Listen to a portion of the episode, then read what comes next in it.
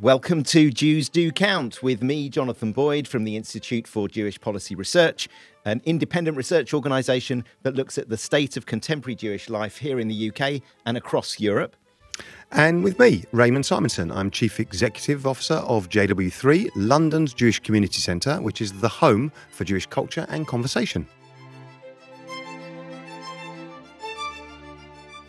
Jews Do Count is a podcast that looks under the bonnet of the British Jewish community, what unites us, what divides us. And we're going to draw on the latest JPR data, the recently published results of the National Jewish Identity Survey, to help ground our conversation in the most recent research we have. And this week, our conversation is focused on a topic that's always been a central component to Jewish identity in one way or another that's Israel. And right now, of course, it feels like it's the focus of almost every conversation taking place across the community. Certainly, from my personal perspective, Jon, you know, not a single day has passed since October 7th where Israel just hasn't been a major feature of my thoughts, my conversations, my actions, and even my dreams. Um, the October 7th massacre of over 1,200 Israelis and the kidnapping of over 200 more marked the greatest massacre of Jews since the Holocaust. This episode, therefore, has been a really tricky one for us to think about, to plan, and I'm sure it will be tricky to record. In fact, we're sitting here in JW3 re recording this episode completely because we were here, well, it was just before October the 7th, Yeah. before our world got turned upside down, and we had a really fascinating conversation about Israel. And when we listened back to it a couple of weeks ago, we both agreed It just didn't really work. it just didn't. It just didn't. Things have moved on. I mean, just change beyond our imagination. And now we are in what we all keep calling this post October 7th world. But at the same time, Israel and how it impacts on British Jewish identity has always been an important topic, right? Yeah, totally. I mean, I'm I'm also deeply affected by everything that's happened uh, on October the seventh, and since October the seventh, it's it's very difficult to think of anything else. But I suppose the question behind all of that is w- why is that the case? Um, and the reason is that British Jews and me personally have a very deep connection with Israel. Like when I think about Israel, one of my first memories um, is going was going there as a 12 year old. It was six months before my bar mitzvah. I went for my cousin's bar mitzvah, and my grandparents took me, and I just have very very strong recollections of, of that trip and I associate it with with my grandparents and with family. So there's that component of Israel that's just that's that's very deep. I also, you know, remember going on an Israel tour as a 16 year old, like an Israel summer tour. And one memory that for some reason really sticks with me is just is being on the bus and looking out the window and just having this kind of overwhelming sense that this was where biblical history happened. And just that sense of i have this like very strong connection historical connection with this territory with this land. Right, it has a really, really deep impact, and those layers of that relationship have built up and up and up over the years with you, and I guess similarly with me. My mum has a younger sister, lives in Israel, and she went out to volunteer during the Yom Kippur War and never came back. You know, fell in love and had kids and lives there. So we had this very close relative living in Israel. So we had this family connection, and similar to you, we I, the first time I went out in about 1981, maybe 82, and it was my cousin's bar mitzvah, and the whole family was going out with our grandparents to Israel, and it was the first time I was going to meet my cousins there and my aunt there and just doing things like going to the kotel you know this this big wall that i'd heard about and didn't mean anything to me and just the size of it the jews of all different types being together you know going to the dead sea together like doing those kind of classic i don't know tick tick box kind of things. And then the other bizarre bit of that memory for me was i was in the a Jewish Cub Scout uh, pack, and it was. Do you remember Bob a Job Week where you had to do good yeah deeds? yeah yeah, seventh Hendon I was there. right, I'm aging myself. 12th Ilford. Um, but it was Bob a Job Week, and the theme of it was shoe shining. And we were on my aunt's kibbutz, and I'd taken my shoe shine kit like a good little geek that I am. And there was a, a, a troop of young soldiers, and they were staying at their kibbutz for a week. And there's this great photo of me with about 100 pairs of boots all lined up in the dining room, and me kind of shining all the boots. And what I remember was everyone being so excited that this little English kid was doing his bit. I mean, I didn't feel it like that. It was just a fun thing to do. But anyway, the layers, the layers, they build up and up. So that's a little bit about our own experiences. But before we get too nostalgic, we are living in this post October the 7th world. So it's important, I think, to hear how Jews out there in the street are thinking about Israel today. And our producer, Richard Miron, has been out and about. He recently went out to a vigil that was held to highlight the fate of the hostages in Gaza to gauge the feelings of British Jews towards Israel in the light of what's going on. Israel to me is like is my family, is where I belong. That's how important Israel is for me. I have family there, I have friends, and that's where I feel my Judaism, if you want to say it that way, in Israel. That's how I'm very strong about it.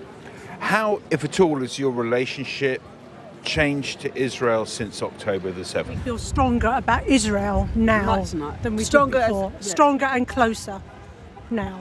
And stronger for as for my I mean I've been a reformed Jew all my life, but I do feel so much more as my sister said, stronger as being Jewish. We are British Jews. We're proud to be British, um, but we feel more of a, an affinity now with Israel because of what's going on. As a Jew in this country, I'm, you know, I'm a British citizen, but I've got that close. I, I, I can't explain it. It's, i Israel is part of me. What does support for Israel mean? I can say quite clearly, I don't like Netanyahu, and I was really uh, with the with the justice bill. I was very very unhappy uh, about how, I, and I feel this. We, we need to go back to a more diverse government. So be, being in love with Israel and Israel being part of me doesn't necessarily mean I support the government. What does Israel mean for your Jewish identity? It's where my son lives. My son is an Israeli citizen. I think if there wasn't an Israel, it would be much harder for me as a Jew to be in the diaspora. Before October 7th, I had never been somebody to protest in a rally or a march form, and I've done many. Here you are. Here I am again. So, so from that perspective, that's changed. How, if at all, has has what's happened changed your the Britishness as a part of your identity? I still am very British. I, I'm not one of these people that now want to go and live in Israel. I feel very proud to live in such a multicultural society, but I feel very strongly that I have to be prepared to stand up and be counted as far as Jews are concerned and Israel is concerned. Well, until October the 7th, it wasn't that, that much importance to me. But now it is. And I think because now what Israel stands for is civilization. And today I think that's under threat. And I think Jews, not just in Israel, but everywhere are under threat. And it's now time, whatever my view on Israel might have been, and I was, in my youth, I was very much opposed to what Israel was doing in terms of what I thought was discrimination against Palestinians. I saw, I've got family in Israel, I've been to Israel, I've seen it. But I think now it's very different. I think the, the political the political environment has changed 100%. I think now Israel and anti-Semitism or Zionism is indistinguishable. When people are against Israel, they're basically anti-Semitic. And I think from that point of view, I now will stand 100% behind Israel. Look, as always with, with Israel, with this range of views, you know, even though that was at a rally in support of the hostages, so you think that's already a group of people that are self, you know, are choosing to be there, mm. to have a relationship with Israel.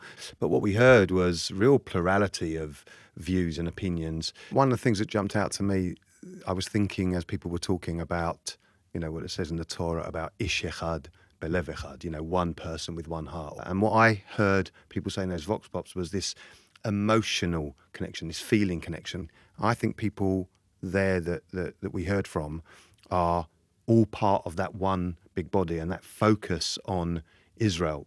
Israel's in pain, Israel's suffering. I don't agree with, you know, with Netanyahu, someone said. I don't have to like the government, but Israel is important to me. That is something that I think people outside of the Jewish community would struggle a bit to understand, but seems just really obvious to me. Yeah, no, I think that's right. And when we when we try to study it, we have to look at it from lots of different perspectives in order to try and capture all of that. So, you know, we will ask questions like how attached do you feel to Israel? How important is Israel or not in your Jewish identity? Do you consider yourself to be a Zionist or not? How likely are you to make Aliyah, to go and live there? What are your attitudes to Israel politically, culturally, socially. Like, all of these things are kind of different ways of, of looking at the relationship and trying to pick up aspects of, of that relationship. I, I'm curious to know uh, one or two things that jump out from the research, what the research tells us about British, and I'm I'm conscious the research itself, we should say, was was carried out before October 7th. But give us a couple of things that it, it tells us about British Jewish communities' attitudes towards Israel and the place it plays in our identity. So I think the most fundamental thing is that vast numbers of us have been. 88% of British Jews have been to Israel at least once. 44% have been six times or more. So we know Israel, but we also see some like interesting bits and pieces. For example, the place of of supporting Israel and people's Jewish identity. So one of the things we see there is this is a distinction by age. So the older you are, the more likely you are to say supporting Israel is an important part of your Jewish identity. The younger you are, the less likely you are to say that. One of the interesting shifts we can see over the course of the last 10 years or so is that the proportion of Jews who self identify as Zionists has dropped from 72% a decade or so ago to 63% just pre October the 7th. But at the same time, three quarters of us, just under three quarters, 73%, feel attached to Israel, feel a sense of attachment. So the connections are very deep and real, but there are nuances there. So I want to jump in on on some of those. One of the ones that jumps out to me is this age one. So you're saying the older we are, the more we say that Israel plays an important part in our Jewish identity. That's what you said. Yeah. Any sense? I don't know if it comes out of the data or just from your own experience of of why that is, and is that something worrying, or do we just accept the fact that in the younger generations they become the older generations, you know, a decade later, and they'll get there? That's always the question that we ask when looking at age related data, right? Is this a generational thing or is it a cohort specific thing? There are reasons to think it's generational. So I think, you know, for the older end of the Jewish community, these are people who experienced very viscerally 1967, 1973, in certain cases even 1948. So that sense of the miraculous component of Israel's history, um, I think, is more potent for those people. Whereas I think for younger people, they've grown up with Israel just as a norm. There's another kind of interesting dimension, though, in terms of the, the age data, which is people our age, people in their 50s, are those that are most likely to feel attached. So I think there's there's a question about people in their 40s and 50s and whether there's something specific about them that would cause them to feel a stronger sense of connection. And that may be because there was a, a real strong attempt in the Jewish community in the in the 90s and early noughties to really invest in informal Jewish education, in Israel experience programs, and building that connection. So there may be something specific about that generation that we're picking up in the data as well. So pretty much what we're saying is it is complex, right? There's a lot in it. To help us unravel this issue and to widen the conversation, we are now joined by a, a good friend of ours, a colleague of ours, someone who's devoted so much of his career immersed in the world of Jewish and Israel education, uh, Robin Moss. Robin, hello. Hi. So, Robin, I know you know this, but uh, you are currently the chief executive of Unitas, the fantastic Barnet Youth Zone. And prior to that, you were deeply involved as an educator, a leader, strategic thinker, and much more, trying to help build meaningful connections between British Jewish community and Israel. Uh, including, I know you were the head of strategy and the head of Israel engagement at the UJIA, which is a community charity. And we're very lucky to have you with us today. Uh, welcome. It's a pleasure to be here. Thank you very much. Or welcome back, I should have said, right? Yes, this is se- our second go at this. Right, because we recorded this pre October the 7th and the conversation has probably shifted on a little bit. So let's, uh, and that's part of what we'll explore. Let me just start with a fairly simple question, which is your interest in Israel. Where does, where does that come from? My uncle, my dad's brother, had made Aliyah before I was born, actually. So when I was a, a, small child, we actually visited him and his family there. Most of my kind of the childhood that I remember and my early, um, you know, kind of teenagehood, Israel wasn't a particularly big part of my Jewish identity of our story uh, as a family. But really, what changed for me was joining youth movement. So I at the time it was called Altsnik Netzer, it's now called LJY Netzer. I went on their summer camp when I was 13 and had really a transformative experience, like so many people do. And really, that's what began my connection to Israel, both initially learning about it, obviously meeting Israelis, and then when I was 16, going on Israel tour in the middle of the Second Intifada, which was an interesting experience in and of itself. It escalated from there, and I got more and more involved, visited uh, lots more, you know, built a network of friends there. And then when I finished, um, I was a movement worker for two years, and when I finished movement work, I went to work at UJIA, where I was for almost 10 years. So for me, the personal and the professional have kind of uh, have, uh, ended up coming together. And uh, yeah, it's uh, now a kind of lifelong passion. We're both sitting, Jon and I are both in here smiling because what you've just said could have been, you know, straight out of our own uh, biographies. But of course, you know, as we were saying at the top of this episode, there's something about where we were, the Israel that we grew up with, and there's something now that feels like a unique moment. Like, how concerned are you, or, or, or what do you think about what's going on right now, where we find ourselves, and how that's going to impact on, you know, the coming years? So I think that there's a kind of October 6th set of factors and trends going on, and an October 8th set of factors and trends going on. Um, and I think it's important to kind of recognize both of them. So if we begin with the first, you know, there is, and Jon's report uh, report bears this out, JPR's report bears this out, there has been a long-standing generational decline in attachment to Israel across a whole range of measures. And that's a sociological, a demographic, to some extent, a political trend which has been going on for at least a generation and maybe longer. And to some extent, that does continue. And even though, you know, of course, October 7th changed everything, but maybe not literally everything. On the other hand, October 7th or the, you know, the October 8th conversation is one where Israel is now absolutely at the center of our collective community conversation. For the majority of Jews of all ages, Israel suddenly feels closer, it feels more immediate. The, the bonds of Jewish peoplehood feel tighter. And part of that is about Israel, and part of that is about obviously anti Semitism in the UK and the feeling of, I don't know, being a bit let down by British society at uh, what is a very difficult time. And so all of those things are kind of happening all at once. You have the long term sociology, which still continues, but you also have this new re rise of identification and attachment to Israel and to Jewish peoplehood. I want to pick up on October the 6th, first of all. So you talked about that trend by age, that the younger you are, the, the more distant you feel to Israel. Is that a generational sociological thing that's happening? Are young people just feeling less and less connected? Or has their relationship just become normalized? Yeah, I, I think you're absolutely right to, uh, to highlight it. So, first of all, young people and younger people go to Israel in extraordinary numbers. Almost all Jewish young people will go to Israel at some point, often on a structured program.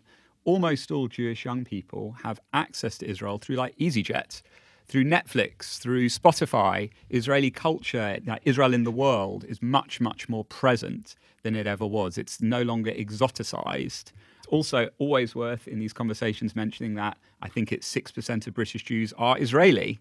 And so I think you're right that it's not the case that distancing simply means young people don't care about or feel connected to or want to go to or want to explore Israel.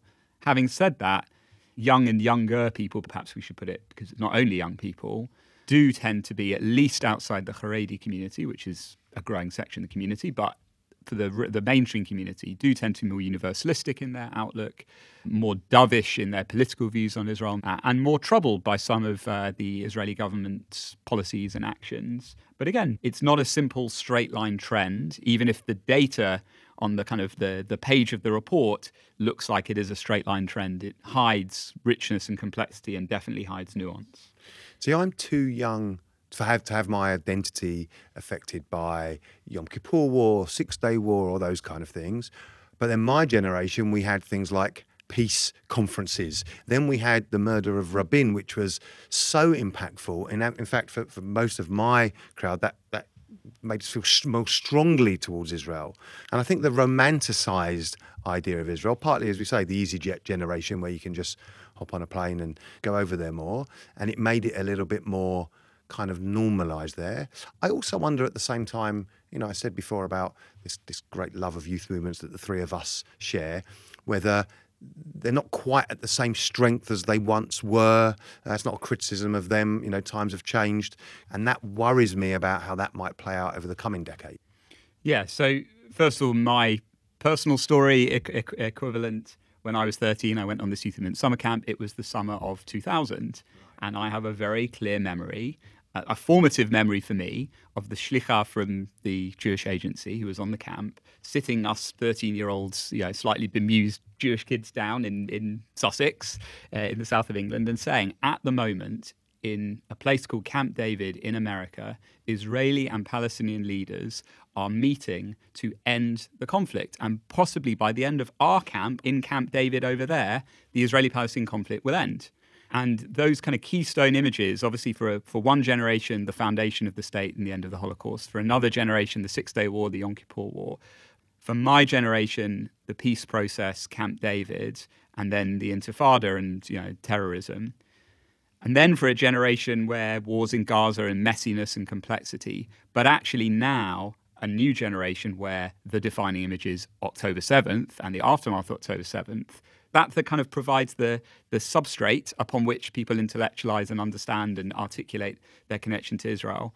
A new generation can't escape that their substrate includes the greatest massacre of Jews since the Holocaust. I, I think that's one of the one of the really interesting things about the place of Israel in Jewish identity is how events at a given moment in time shape how we see it. No, I agree. And there's a big difference, right? And I I don't want to oversimplify it, but some of those examples are what I would simplify and call sort of positive and hopeful moments handshakes on the lawn at the White House or peace treaties or whatever. And others were obviously negative and horrific. And I wonder if, from your ex- just personal experience and views, Robin, if you think there's a difference in how those experiences forge the connection between British Jews and Israel, as in, do the negative impacts have a very different way of cleaving us towards Israel or pushing us away from than the positive, or do you think they can all play sort of slightly different roles? I think they can definitely all play slightly different roles. I don't subscribe. You know, there's the thing in like personal psychology where every criticism you hear, you have to hear 10 nice things to overcome it. I, I don't subscribe to the view that there's like an equivalent to that in terms of identity, that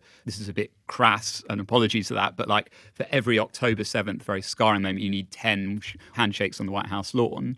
But I do think they tug on different elements of the Jewish soul, if you like.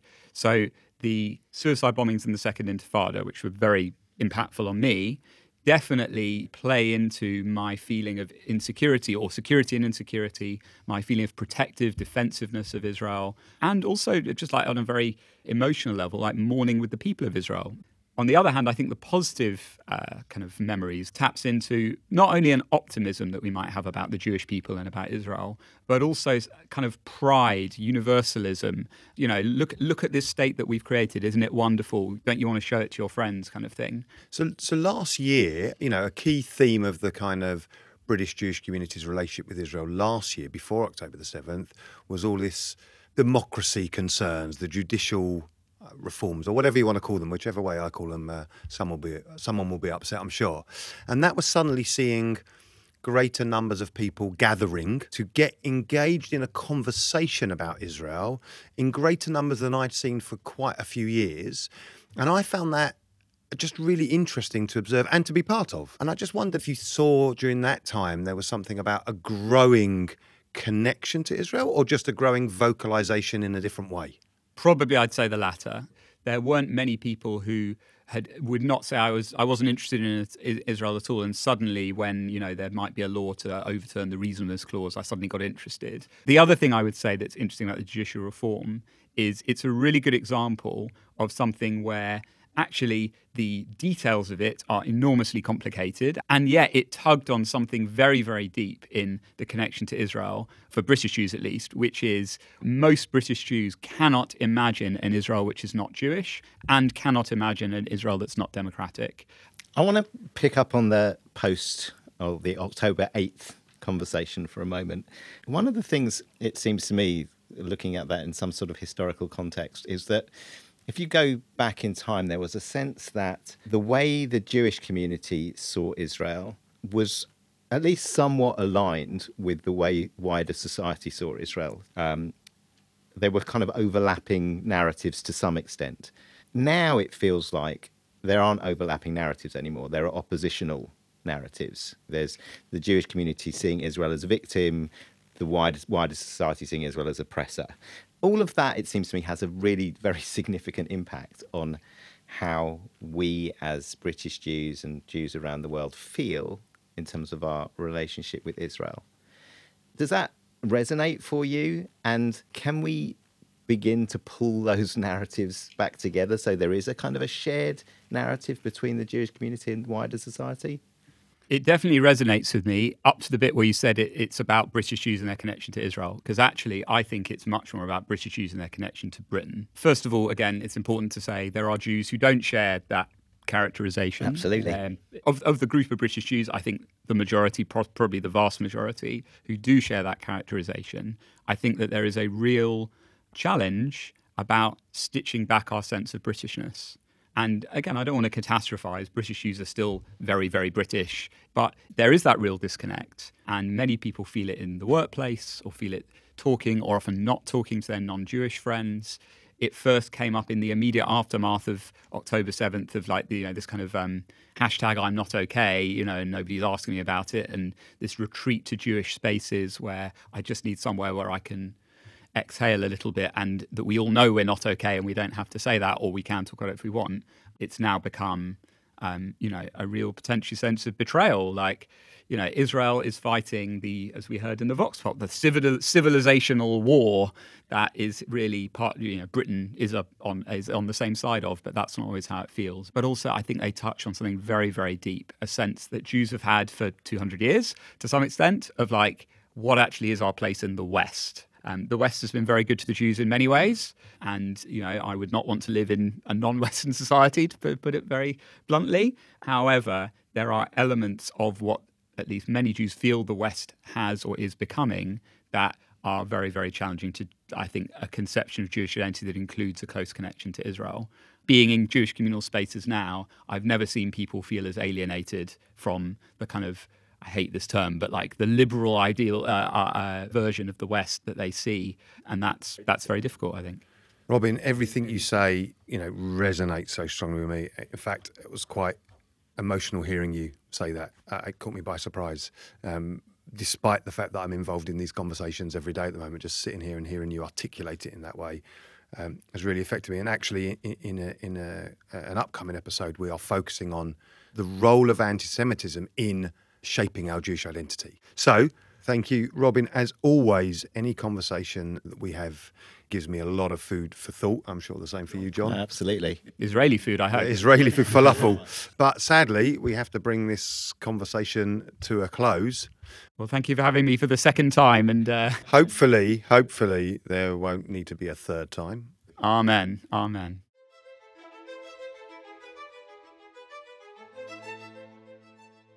So much to chew over in that conversation with Robin Jon. But one thing I want to start with is, you know, this language that came up in what he said about October 6 and October 8.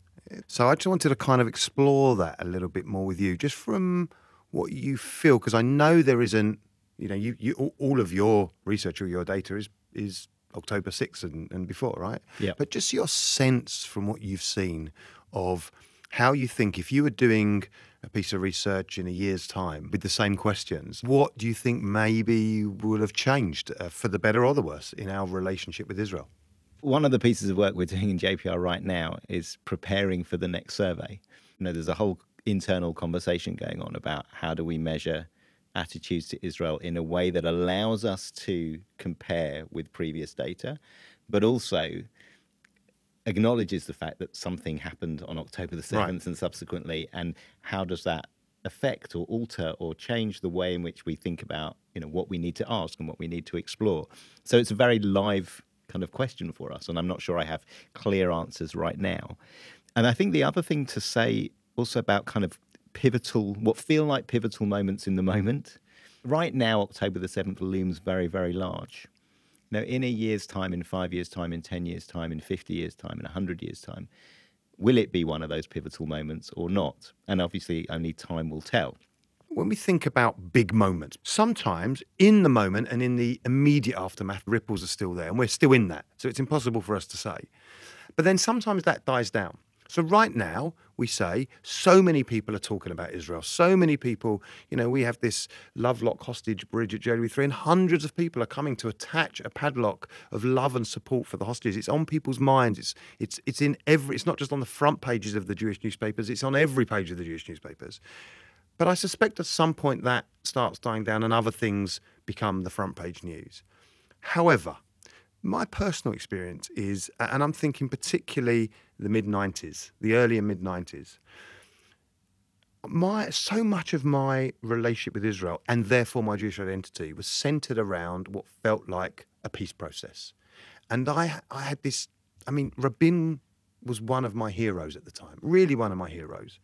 And his murder had a massive impact on my relationship with Israel and Israel's place in my Jewish identity. And it still does to this day. Now, it hasn't pushed me further away from Israel, but it absolutely changed the nature of that relationship and my sense of what Israel is and what it could be and what it wasn't. And it really, I mean, to this day, all these years later.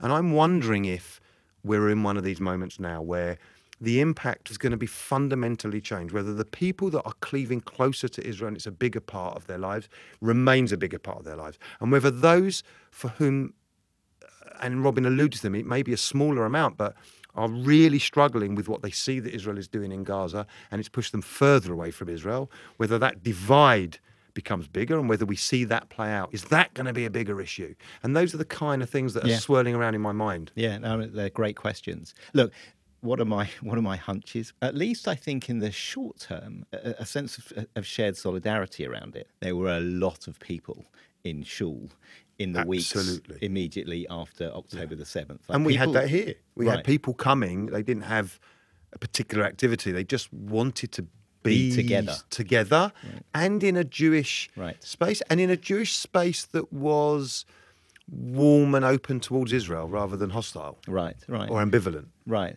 Israel can and does, on occasion, play that role of being a real unifying power, but it can also play a dividing power. My hunch is that October the 7th is a moment of coming together. But as I said, until we actually look at the data and look at it over time and see how things evolve over the next, you know, few months and years, it's really, really difficult to know exactly how it's how it's impacted us. I kind of want to finish with just a, a, one thought, which is, you know, Robin spoke a little bit about being optimistic and optimism. He said that a few times, and I always thought and described myself as an optimist, but I found it really hard to be optimistic, uh, both about Israel and about uh, the impact of Israel on our Jewish identity at the moment. And then I kind of turned, as I often do, to some of the writing of the former chief rabbi, Lord Jonathan Sacks, um, who taught us that, and I'm just going to read this to you, this great quote Optimism and hope are not the same. Optimism is the belief that the world is changing for the better, and hope is the belief that together we can make the world better. Optimism is a passive virtue, and hope an active one. And I've been thinking about that a lot uh, with this recently, and that whole idea is I am hopeful, more hopeful than optimistic, because to be optimistic would be this assumption that th- things will play out okay in Israel and things will get better in our relationship. But I don't buy that. But I do believe that together, by the conversations we have, by the actions we take, by being together in community, as you just said, we actually can improve this situation and we can make sure that Israel is strong again and that we, the British Jewish community, are strong in our relationship and in our conversation with Israel, whatever our views. And that's where my hope is for the British Jewish community's relationship with Israel. Yeah, I think that's a, a great place to finish. So that does bring us to an end of this week's episode on Israel. And following up next week, we've got a conversation all about anti Semitism, but specifically, again, looking at it through the lens of how anti Semitism impacts on Our British, identity. yeah, exactly, on Yeah. British identity and our sense of us. So please do join us again next week. Uh, make sure you subscribe to this series wherever you get your podcasts on Apple or Spotify, whatever you do. And don't forget to tell your friends and family. Please share the links on all your social media. And it would really help us if you leave a, a review or a rating, five stars, of course. Of course. Um, so all it remains for me to say is uh, goodbye from me, Raymond. And from me, Jonathan Boyd. This podcast is brought to you by JPR and JW3. The producer is Richard Miron from Earshot Strategies. Bye for now. We'll see you next week.